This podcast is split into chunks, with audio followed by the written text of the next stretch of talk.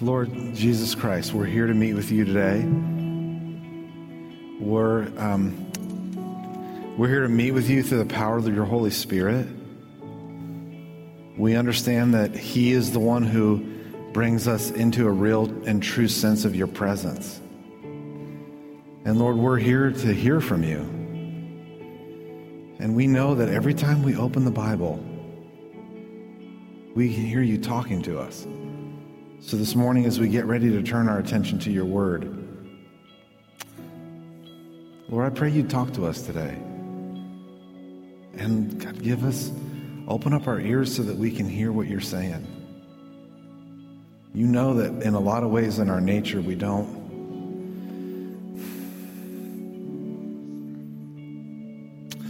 Lord, you know in our nature we want to keep working on the thing that we're working on, and we want you to bless the thing that we're doing. Lord, I pray t- today help us to set that down off to the side and to focus our attention on what you're doing. And I pray all this in Christ's name. Amen. Amen. Hey, would you do me a favor before you sit down? Would you reach out, w- welcome somebody who's right around you, maybe meet meet someone new, a name you don't recognize?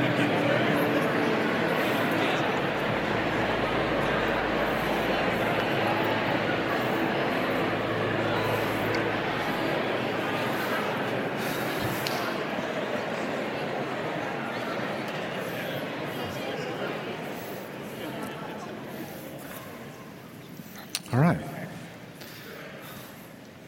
Okay, today I want to talk to you uh, out of a chapter in Genesis where we're going to meet a very, very, very wicked man. And I want to ask you a question. What, what do you think a real, a real terrible person looks like? Like if you were to look in the Bible and if there was going to be someone who, I mean, really honestly, um, wanted to and actually had um, a desirous relationship with the spiritual being that the Bible calls the devil.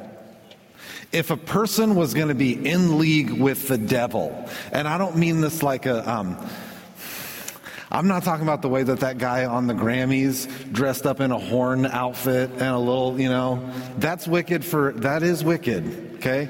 Um, but how threatening is that really? You know, what's that guy really going to do? Right? But if you, if you were ever to, if you're ever to see a person and they, they were in league working in partnership with the real and evil supernatural power called the devil, what would they be like? You know? When I was growing up in high school, we were certain that it was Ozzy Osbourne. It was circulating around the fifth grade lunch table that one of his concerts he bit the head off a bat. And we were certain that, okay, the Antichrist has come, you know? What would he look like? You know, what, what, what would a human person in real league with real supernatural evil, what would he look like? What would he do? And today, what we're, what we're going to do, we're going to open up in the, in the first chapters of Genesis. And I want to remind you when we're looking at the first stories of Genesis, if you grew up in a Christian home, and I'm guessing a lot of people in here did, we got a mental picture of a lot of the opening stories of the Bible from a children's Bible. And children's Bibles are good because they summarize and kind of break things down. But one of the dangers that happens is then when we open up, um, as adults, when we open up the Bible to, to repeat and reread these same stories, we can continue to think about them as little children's stories. So today, I'm just kind of wondering if, if you had a picture in your mind of the Tower of Babel. You know, didn't it look like the Leaning Tower of Pisa, maybe eight stories high? Maybe there was 20 people working on it in, you know, in a tunic and no shirt on. What we need to do is we need to leave these kind of childish ways of looking at the Bible and recognize that there was a human ruler who was at the core of what was being built there. And he was evil. And he was evil in a way that was not pitchfork and a horn, nor was he playing rock and roll music and biting the head off of a bat. Okay? Uh, it's just a real, he was a real simple thing. He said, "Hey guys, let's all let's get together and build a great civilization, and let's make our own way to get up into heaven." The Bible tells us that real evil, I mean, a real evil human character will invite you to go up to heaven. He will, he will promise things that you really want. And, and what makes it evil is something subtle and something important. This story of the Tower of Babel is not a children's story. It's not a simple story. It's a deep and profound story. And one of the reasons why is because the God who comes down to look on the tower is the same God that we were just singing about right now.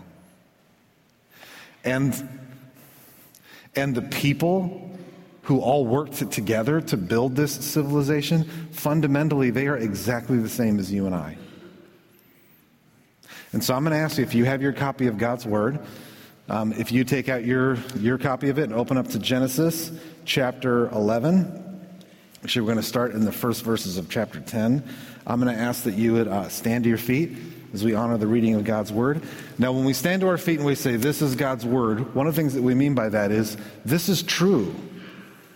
That what this chapter tells us is, is factually accurate and true.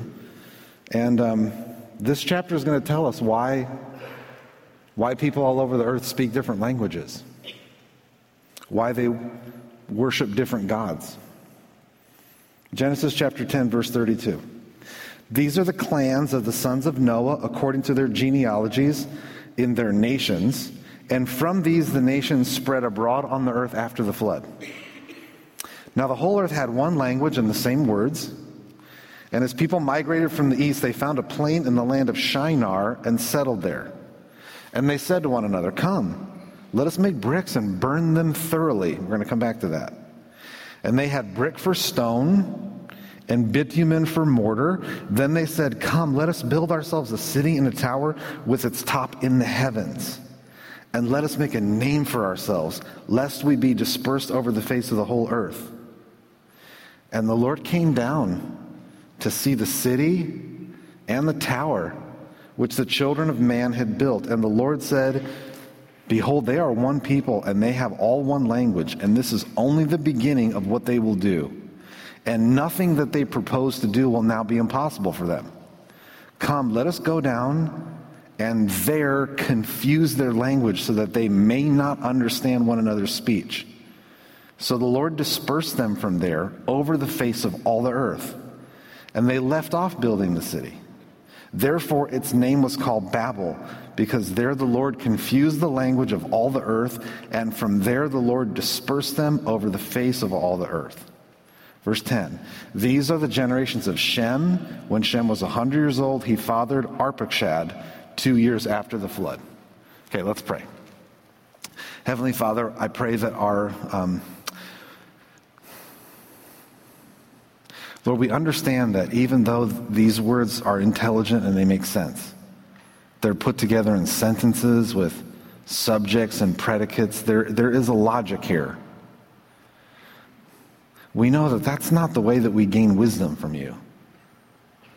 So, Lord, even though these words are going to go into our ears and into our minds, and even though I'm going to be asking us to think about what these sentences mean, we know that nothing of any eternal value happens unless we're sitting here and I'm giving the sermon and everybody here is receiving the sermon, unless it's happening in faith. So, Lord, let us. Let us be taught by you today. Let us be like the people who listened to Jesus teach and said, We just never heard anyone like this. And Lord, I pray that the voice that we all hear is not mine. I pray that your voice would come through your word. And I pray this in Christ's name.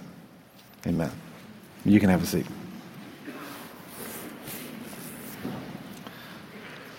Now, today's going to be the last sermon in the first half of our Genesis series. Next week, we're going to start preparing our minds and hearts to celebrate the resurrection and, and to talk about Easter. Uh, and then after Easter, then we'll come back for part two. And part two is going to pick up with, with Abraham uh, and the rest of the patriarchs. So this is the last part of part one.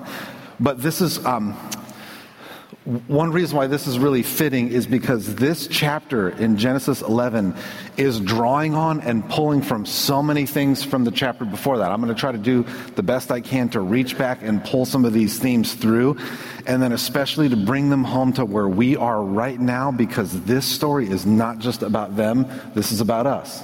So the sermon's going to have three parts if, you're, uh, if you want to track along if you're a note taker. Uh, I'm going to talk about what the people did, I'm going to talk about what God did, and then what we need to do. So, what, what the people did, what God did, and what we need to do. Um,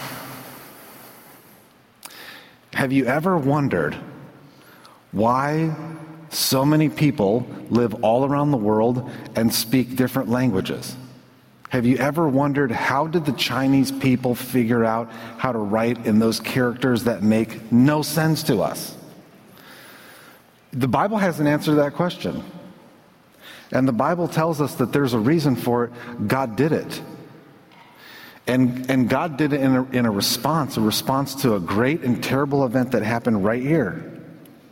And we're reminded in uh, the last uh, verses of chapter 10 that these are the sons of Noah. Eric uh, Jarvis, Pastor Eric, did a wonderful job last week. I was watching the sermon from, uh, from vacation in California, did a wonderful job with that sermon. And one of the things that he pointed out in that sermon is that um, we're not different than these people. Things that, the things that they're tempted with, the things that they struggle with, the main thing that they have to do is this, it's the same thing that we've got to do. And so, even though the flood changed the face of the earth, what it did not change is it didn't change the basic functioning of the human heart. And these people, right here in this chapter, have the same functioning heart that you and I do. These are, these are the sons of Noah. Now, in chapter 11, verse 1, it says, The whole earth had one language and the same words. And the Bible has um, many different ways to, uh, to talk about um, language. One of, the, one of the words that the Bible uses for talking about languages is sometimes it uses the symbol of the physical object of the tongue in our mouth. So sometimes, if the Bible wants to talk about languages, it'll say that uh, they talk with different tongues. In fact, all through chapter 10, we find these different breaks where, um, and if you've never done this, you, it, would be a helpful exercise. Um, in fact, if you have your Bible, I want you to just take your finger and go to uh, Genesis 10, verse 6, just a few verses back. Sometimes when you get to a list of genealogies in the Bible, isn't there something in your heart that's like, I can skip over this? I can't even pronounce three quarters of these things. And what does it matter, right? But one of the things that we believe here is that the Bible is perfectly fit together, which means that every word of it, no, no word is wasted here. All scripture, every bit of it is breathed out by God. Genesis chapter 10, verse 6, the sons of Ham, you learned all about Ham last week. One of his sons' name was Cush. One of his sons' name was Egypt. Do you ever wonder why the nation of Egypt is called the nation of Egypt? The Bible tells us. Because Ham's son was named Egypt, and he founded the city that was there, the nation that was there, and the na- that nation took on his name. Uh, in the nation of Egypt, I had the privilege a couple weeks ago sitting down with a Christian pastor who's uh, leading Arabic ministry in Cherry Hill. Uh, he's from Egypt.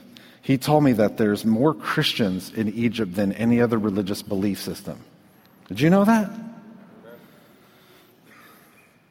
And one of the things that he reminded me of is that Egypt is a very old country.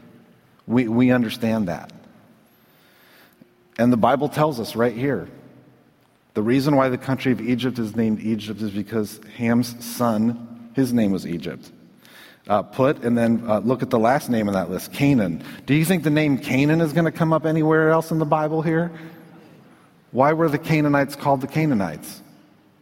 Because they were, they were descendants from one man, Canaan. What I'm, what I'm trying to do here is to point out that the Bible is not attempting to tell us a poem or an epic tale like Homer's Iliad. The Bible is telling us world history. It's explaining to us this is why the world is the way that it is. Now, three different times in chapter 10, when the Bible wants to say that the people are living now all around the world and they're forming different countries, and those countries' names are coming from who their sort of founding father was. One of the things it tells us each time is it says, okay, that list I just gave you, this is a list of their clans and their nations and their languages. And in chapter 10, the word that the Bible uses for their languages is this is their tongue. That's one of the ways that the Bible talks about uh, the variation of languages. But that is not the word that is used here in chapter 11, verse 1, when it says, Now the whole earth had one language. The word that, that Genesis uses in chapter 11, verse 1 says, Now the whole earth had one lip and the same words. See, the Bible has two different ways of talking about languages. On one hand, it can talk about languages using tongues, and in another way, it can talk about languages using lips. And most often in the Bible, when the writer wants to talk about a language of the lips, a language of the lips is the language of worship.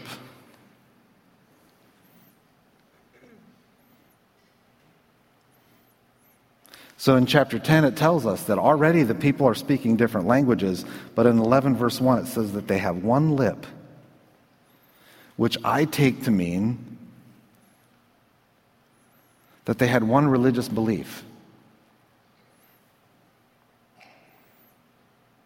And we're going to find out that this religious belief is built on a rebellion against God. As the people migrated from the east, this is verse 2. As they migrated from the east, every time in the Bible that, especially in Genesis, when you hear about people moving east, moving east is moving away from the garden sanctuary of God. It's moving away from God. They moved east, they found a plain in the land of Shinar, and they settled there. We know now that the land of Shinar is modern day Iraq. They've moved quite a ways east. And they said to one another, Come, let us make bricks and burn them thoroughly.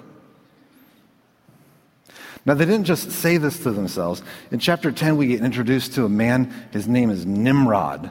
And the Bible tells us that this man, Nimrod, is a mighty hunter. And it tells us just how powerful of a mighty hunter he is.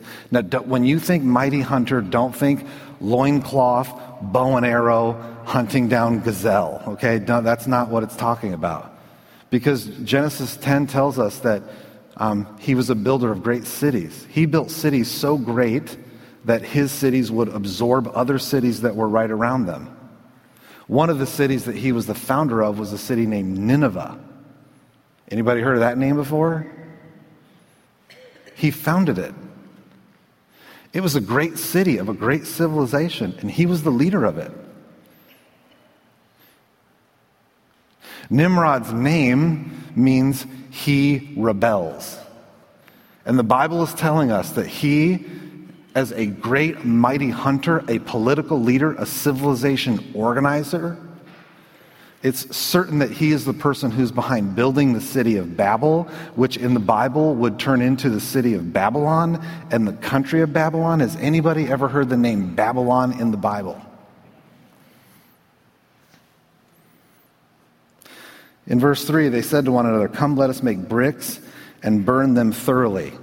What does it mean to burn a brick thoroughly? Now, this, uh, the writer of Genesis um, uses the word burning twice in a row here, which is why it says burn them thoroughly. But it's pretty certain that what he's talking about here is um, not only did they fire the bricks once physically, but they also were offering sacrifices. They were offering sacrifices in rebellion against God because the city was not being built on a love of God, the glory of God, obedience to God. This is a city and a civilization that is being built and founded in a rebellion against God. And they had brick for stone and they had bitumen for mortar. Now, bitumen is like a kind of like a tar asphalt. Now, we find out later in the Bible that there's two other cities that are very closely related to this city that Nimrod built. One of them is called Sodom, and the other was called Gomorrah. Does anybody remember how those cities met their end?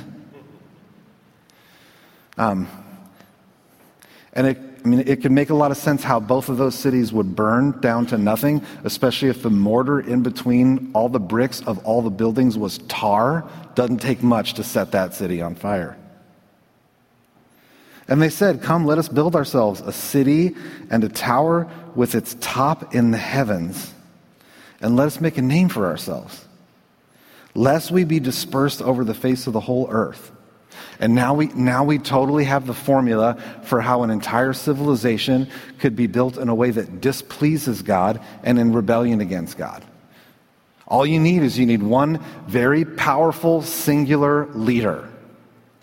And this powerful, singular leader will be a man of lawlessness, a man of rebellion, a man who um, wants to set himself up as the most powerful person for all other people to look at. And there's one thing that he will promise to the people in order for them to work really hard to build his civilization in a city that could be named after him, a city that would be a great glory and honor to him. And what's the thing that he would need to do? He would need to give people a sense of fear.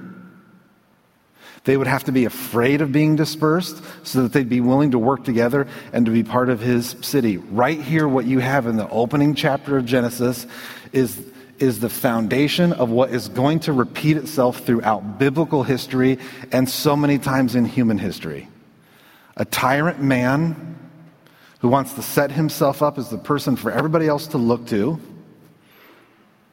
will sow into the seeds of people a great sense of fear. And then, after making them fearful, then what he will promise is safety and security if we all just stick together. And one of the things that they will always promise is if we build this, we'll get up to heaven. And every city and every civilization is like this. See, on one hand, you could say, well, if Nimrod was the person who rebelled against God, and if Nimrod was building a whole civilization in opposition to God, then what in the world is he doing building a tower up to heaven? But he's no fool. And no tyrant ever is. Every tyrant will always promise us something from heaven. Because in every culture, no matter what culture it is, there, even in a culture that is rejecting God, and I would argue, and I think everybody can come with me, does anybody have any inkling that we're living in a culture that's growingly desiring to reject God? Well, how would you do that? How would people ever want to follow a leader that is rejecting it and in rebellion against God? Why would anybody do that? They're going to make great promises. And in any culture that's going to reject God, because people are still people and made in the image of God, there are still things that you cannot get us to stop wanting. Does anybody want to get to the end of your life and look back over your life and have it, have it mean something? See, when they said, Come, let, us build a city and let's, let's build a name for ourselves, let's, let's do something that will make it significant that we were even here. Nobody wants to get to the end of their life and look back over 50, 60, 70, 80 years and think to themselves, it didn't even matter that I was ever born. Do you want significance? Does anybody want a sense of togetherness or community? I mean, every civilization even with great leaders that are in rebellion against God, one of the things that they will always have to promise is things that come from heaven a sense of identity, a sense of meaning, a sense of purpose, a sense of significance. There's always a hierarchy of values. Something has to be at the very top to say, that is worthy of pursuing. And can't you see what a very extremely wicked person will do? Is not tell you, hey, who wants to come worship the devil and drink blood with me today? You know? No, no wicked person is ever going to do that. What are they going to do?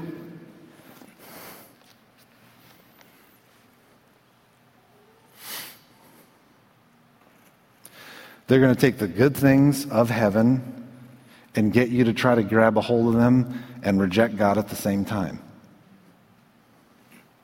And we're seeing this in our own culture. I could, I could talk about this in a hundred ways. I'll just pick one of them. Um, does anybody long for justice today? Anybody lay down your head on a pillow at the end of the day and say, oh, man, if we, if we could just have a world where justice and righteousness, where, where the right thing happened. Anybody want that? Well, what would, a, what would a leader or a culture do if they wanted to pursue justice but tell you that nobody better talk about God when we're doing this? You'd have a whole bunch of people longing for justice, but in a culture where people said, but we don't believe in God or the God of the Bible, well, then where are we going to get the set of rules to be justly enforced throughout society? Where would we find that?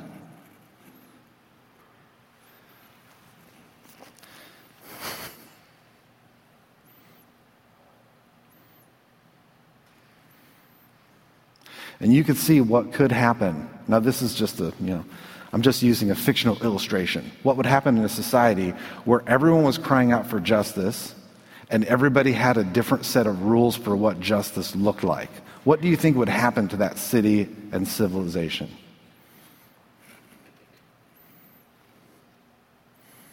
This is one of the reasons why the Bible says that the devil does not come with a pitchfork and blood in his mouth.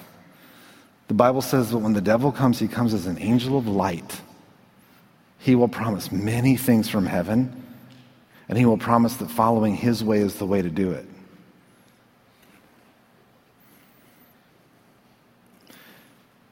And this city and civilization was no joke.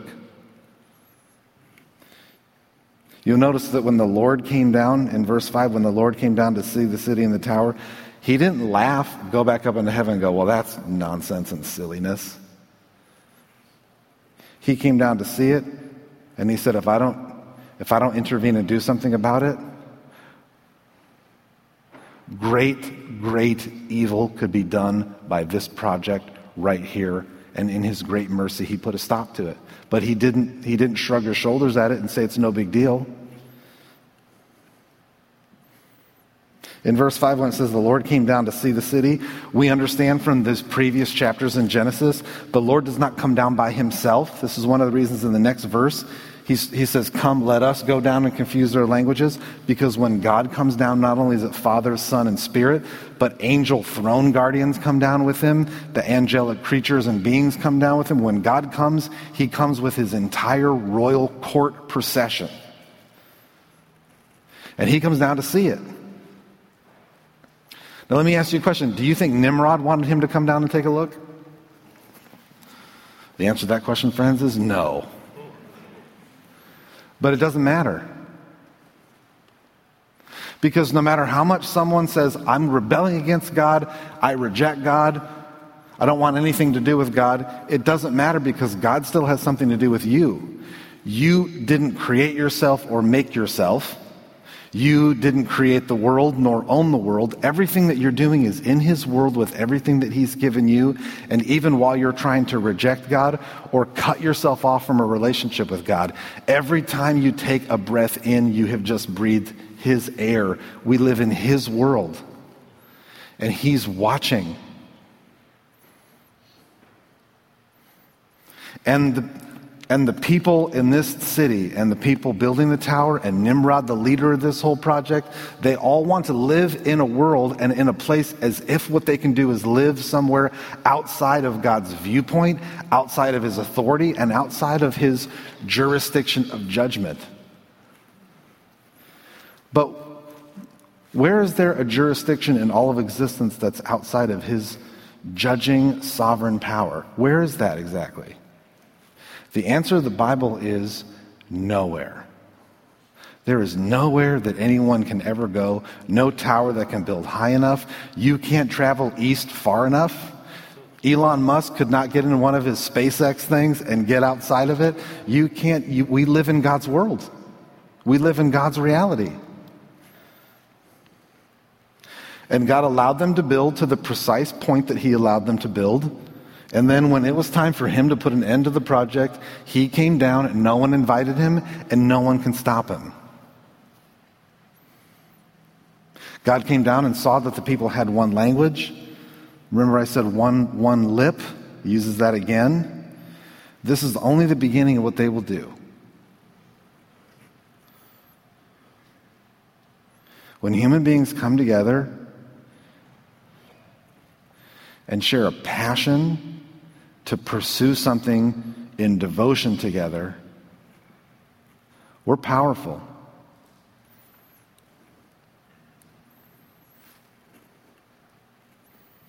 Why?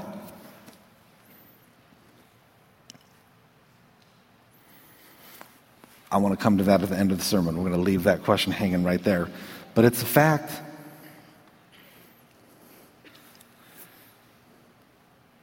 What do you think would have happened if God didn't put an end to this? How bad do you think it would have gotten? What do you think life was like in Babel? What was it like to be in second grade in the school of Babylon under the principal Nimrod?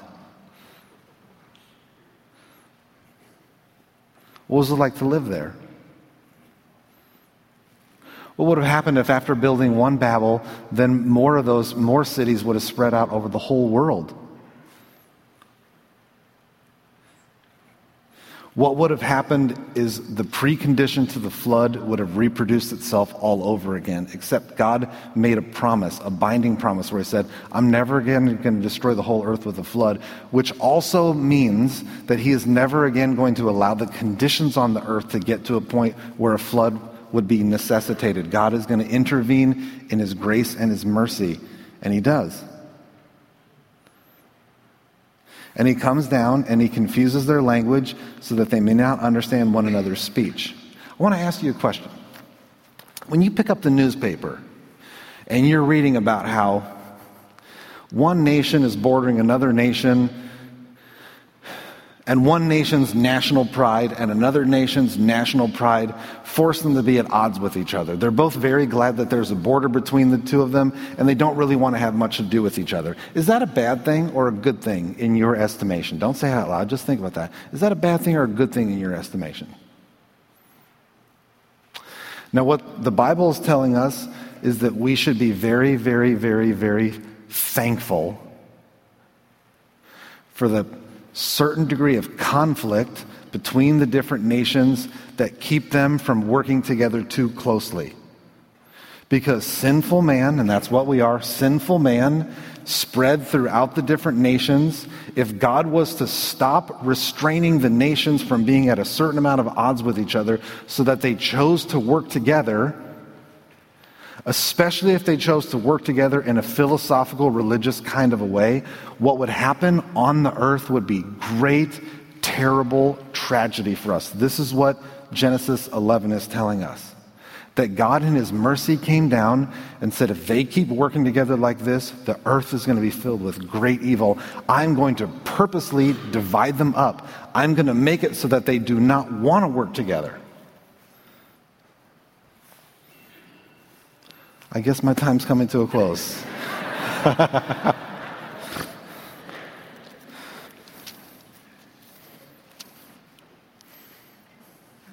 Christians, we should be thankful. We should be very suspicious of any movements outside in our society that wants to bring all of the nations together. We should be very suspicious.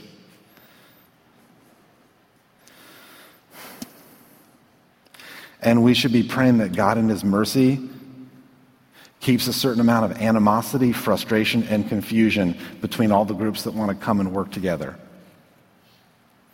This is a very good thing. It's a gift. And in the Bible, one of the things that it points to as we head as we head towards the last days, one of the things that the Bible says will happen is God's restraining power. He will remove his restraining power and people from many, many nations in rebellion against God will start coming together and sharing a certain ideology, a certain religious belief, a certain alternative way that they can get up into heaven, and they will turn on the church. And there'll be a time of great persecution. And this is why, if you see the name Babel or the name Babylon in the book of Revelation, it is terrible.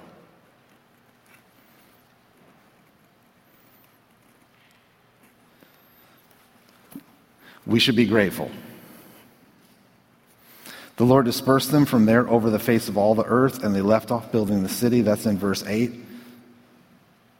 I take this to mean that not only, not only did God supernaturally move so that culturally they didn't want to be together, they wanted to move sort of separate, but that also this is the time in ge- you know, geological history um, that the continents also moved apart from each other. That you'd find that in, in chapter 10, we're told that one of the sons uh, lived during the time when the earth was split apart. I take these two things to be related to each other.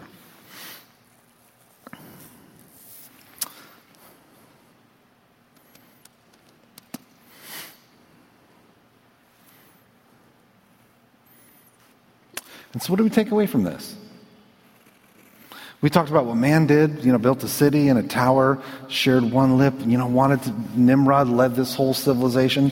We talked about what God did. He came down and saw it and put his restraining power, separated the nations from each other so they didn't want to collaborate together. What do we take away from this? What do we do? Now, one of the things that I want you to recognize is right here in this story, we have held together two different things that seem so many times in our life to be separate thoughts. The free actions of free individual people and the sovereign plan of God. We oftentimes feel like those two things can't happen concurrently. Either I'm making choices and doing something, or God is, but we're not doing it at the same time. And let me ask you a question Why were the nations all separated from each other and separated by their languages? Why is that? Now, there's a reason God's judgment on the activity of Nimrod. I mean, Nimrod wanted to create one civilization, and once that project was frustrated, why did the people move away from each other and form different languages? The reason why is because they wanted to. And why are there all the different languages in the world? In our day and age, we're taught that we're supposed to celebrate all diversity. And you know, that is not a biblical viewpoint. We don't celebrate diversity for diversity's sake. We celebrate holiness. We celebrate what God has made beautiful. And right here we're told, like, why is there so much cultural diversity in the world? And the reason why is because of God's judgment. God came down and said, What you're doing to unify together, I am against this, and I'm going to judge you, and I'm going to push you apart, and you're going to form all different kinds of cultures, and you're going to do it because of my judging hand. And people moved apart from each other because they wanted to. They formed borders between each other. I mean, it still would take the best from each other. You know, like I don't know, in general, Americans have a certain animosity for Canadians, yes? But if their maple syrup is coming across the border, we're okay with that. We'll give them cheeseburgers, they give us maple syrup, there's a, but there's a limit to our working together. And the reason why is there, there's a reason. And people freely choose that. But what's God's reason?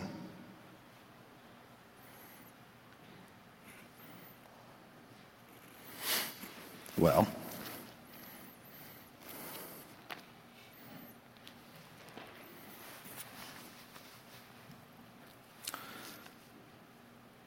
in Revelation chapter 7, verse 9, after this I looked, and behold, a great multitude that no one could number from every nation, from all tribes and peoples and languages, standing before the throne and before the Lamb.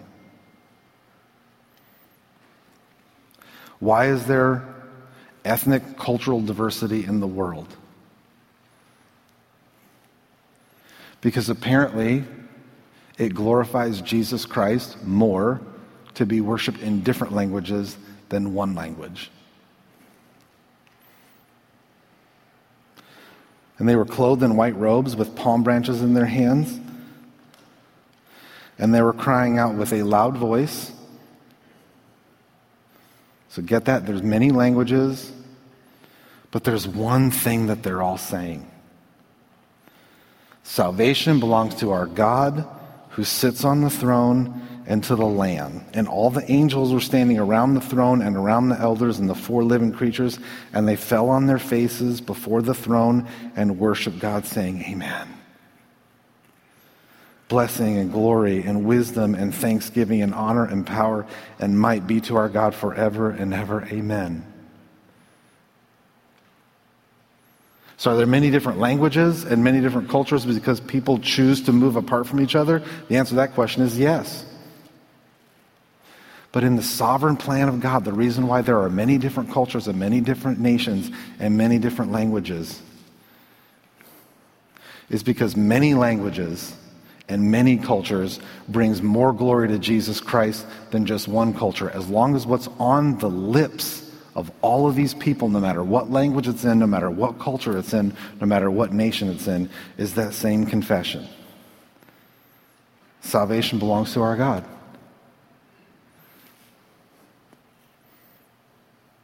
What I'm telling you is, even the terrible events that happen in the book of Genesis, there are human reasons for things to happen, and God's actions and his judgments are happening in here. But ultimately, God is not, he did not start the Bible off and is then is making it up as he goes along, surprised by the developments that are happening here. The Bible tells us that there's a plan that starts in the beginning, plays out through human actions, but always completely and thoroughly and absolutely follows according to his plan, and that plan ends up and we get a picture of what it's like in the book of Revelation.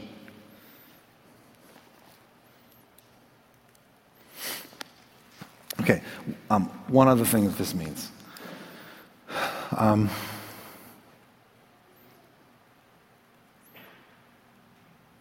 I mean, I was thinking all week long about, you know, it doesn't, we don't get a lot of details in here about what life was like in second grade in Babel. It's a thought experiment. You know, what's it like there? But I, I know what it's like, don't you?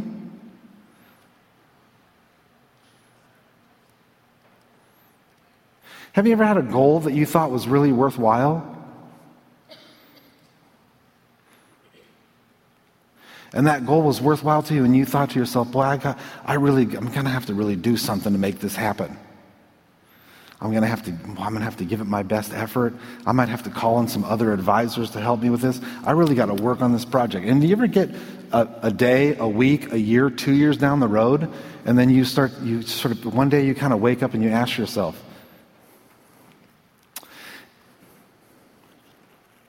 Am I doing this on my own? Or is God in this?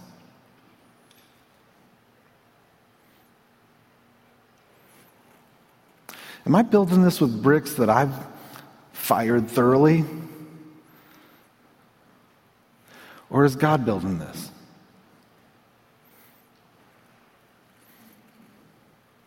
Is this thing for His glory? Or is it about me? Anybody ever had a week like that?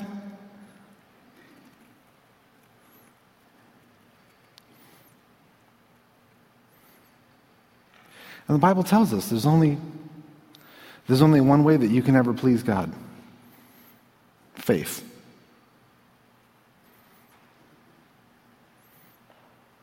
And without it, without faith, no matter what else you put into it,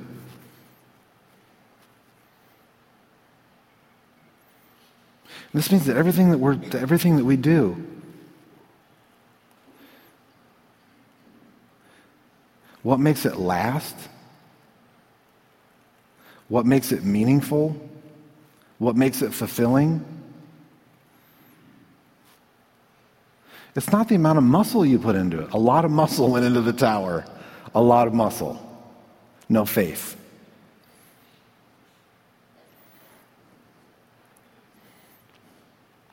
Are you, um, moms, are you raising children today? Does it take some muscle? More than you have on some days, yes? Are you praying with your kids and are you studying God's word? Are you you know, you protecting them? Are you you can do all, you can do all those things and you should do them.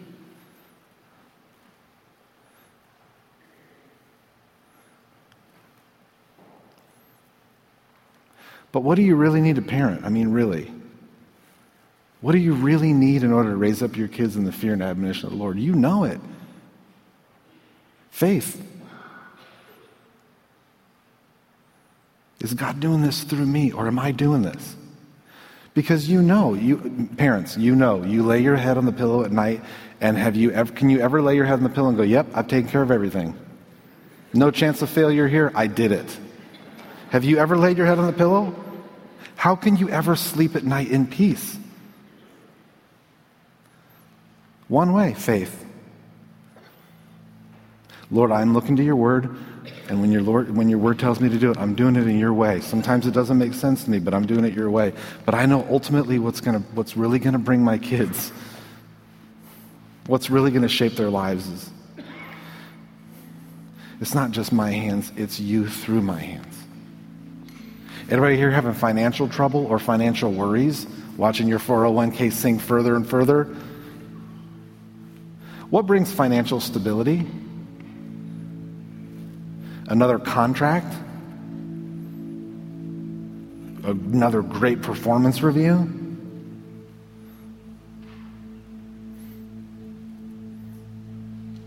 Faith. How do we handle money in a way that pleases God? You can build a financial tower for yourself. You'll never finish it.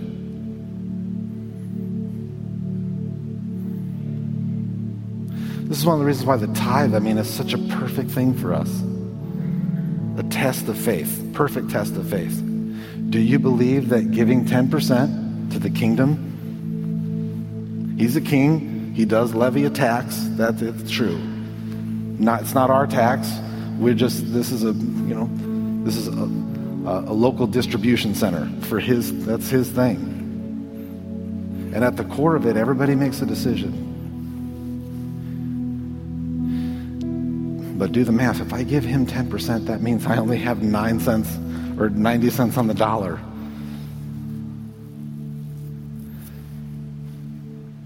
So, 90% with faith or 100% on your own. Which one of those do you think is actually going to help you get further in the goals and the things that you have to do? You pick. We read the Bible in faith. I don't care how many study Bibles you have or how many Greek and Hebrew things you have. How does this ever become God's word to you personally? Is it the Greek, Hebrew study Bible, Reformation study Bible, NIV, men's? There's one thing that makes this God's word to you. What's that? Faith.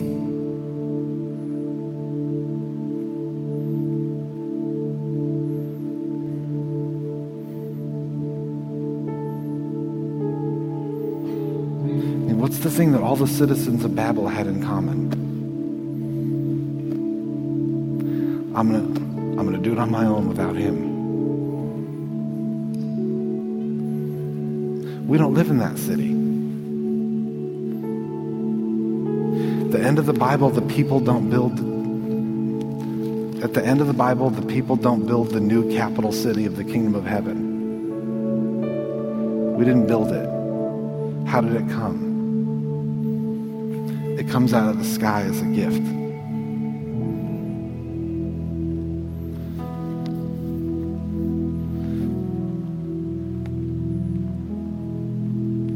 There's only one tower anyone can ever climb that will go up into heaven.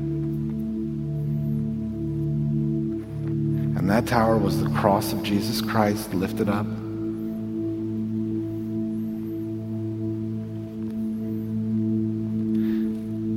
And the only way any of us will ever, ever see God and live is in faith.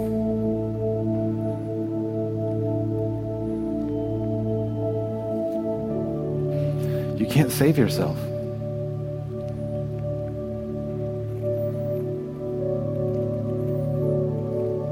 There's only one person that can.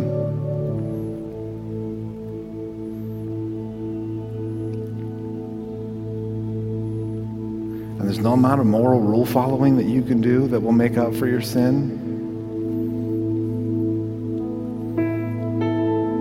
If you got a hundred new starts,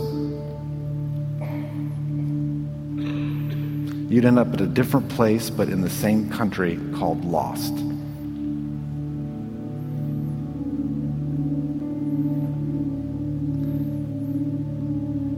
There's only one way to have peace with God.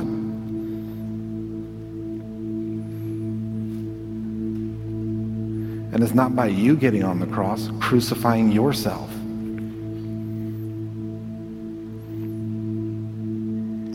He came out of heaven as a gift.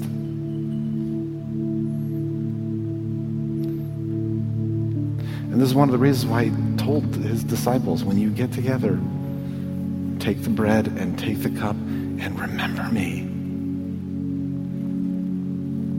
We're not building a salvation of our own. So I'm going to ask that you take out your elements and would you stand as we wrap up the service today?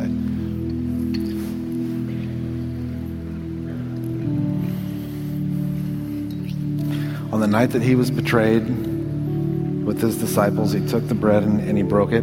He didn't lead a cooking class. He didn't get out the flour. Okay, guys, let me show you how to make your own bread. He didn't teach them how to make it.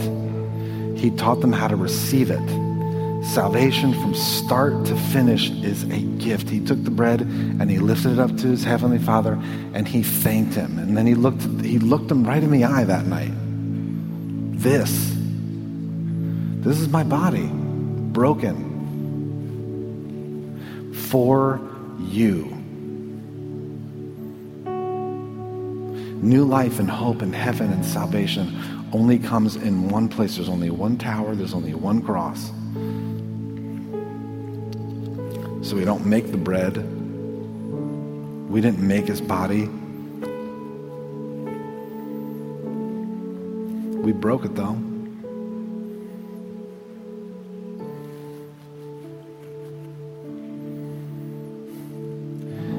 God's plan, that was a good thing. And you know that there's nothing special about this cracker. I feel bad. I always make fun of the cracker. I apologize. Cracker Company, I'm sorry. I just, I know a lot of you come from a Catholic kind of a background. And it's like, man, I, if I, this cracker, if I just, my relationship to this cracker is the thing. No, it's not. This cracker is a symbol. Are you living by faith in the gift of God's grace for you? You didn't earn it. You certainly didn't nor ever will deserve it. That's why it's called mercy, and that's why it's called grace. His body broken for you. If that's where your faith is at, is in Him and not you, then take and receive it all the way.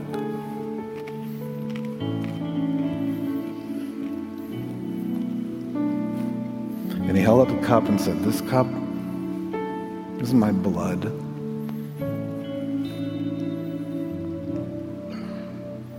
My life for yours is what he said. My life for yours.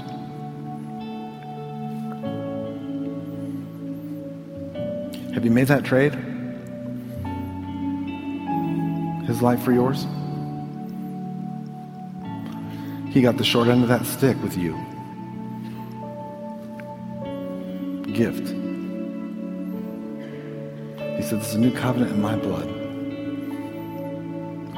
That blood is the only thing that can cleanse our sins. If you know you've sinned, and if you know that His blood is the only cleansing, then let's receive the cleansing. Let's take and drink.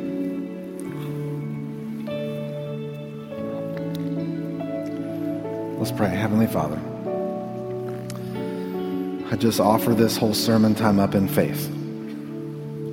Parts that were the parts that were just me, just Lord, let those just blow away like chaff just to be forgotten about. And the and the parts that what you had for us this morning, from your word, let those real seeds get into the fertile ground of our hearts and our minds and take root and grow. And Lord, we believe that they will because you told us in your word. Your word does not, it never goes out and does not accomplish its purpose. And let that purpose be fruitful for us personally. And I pray all this in Christ's name.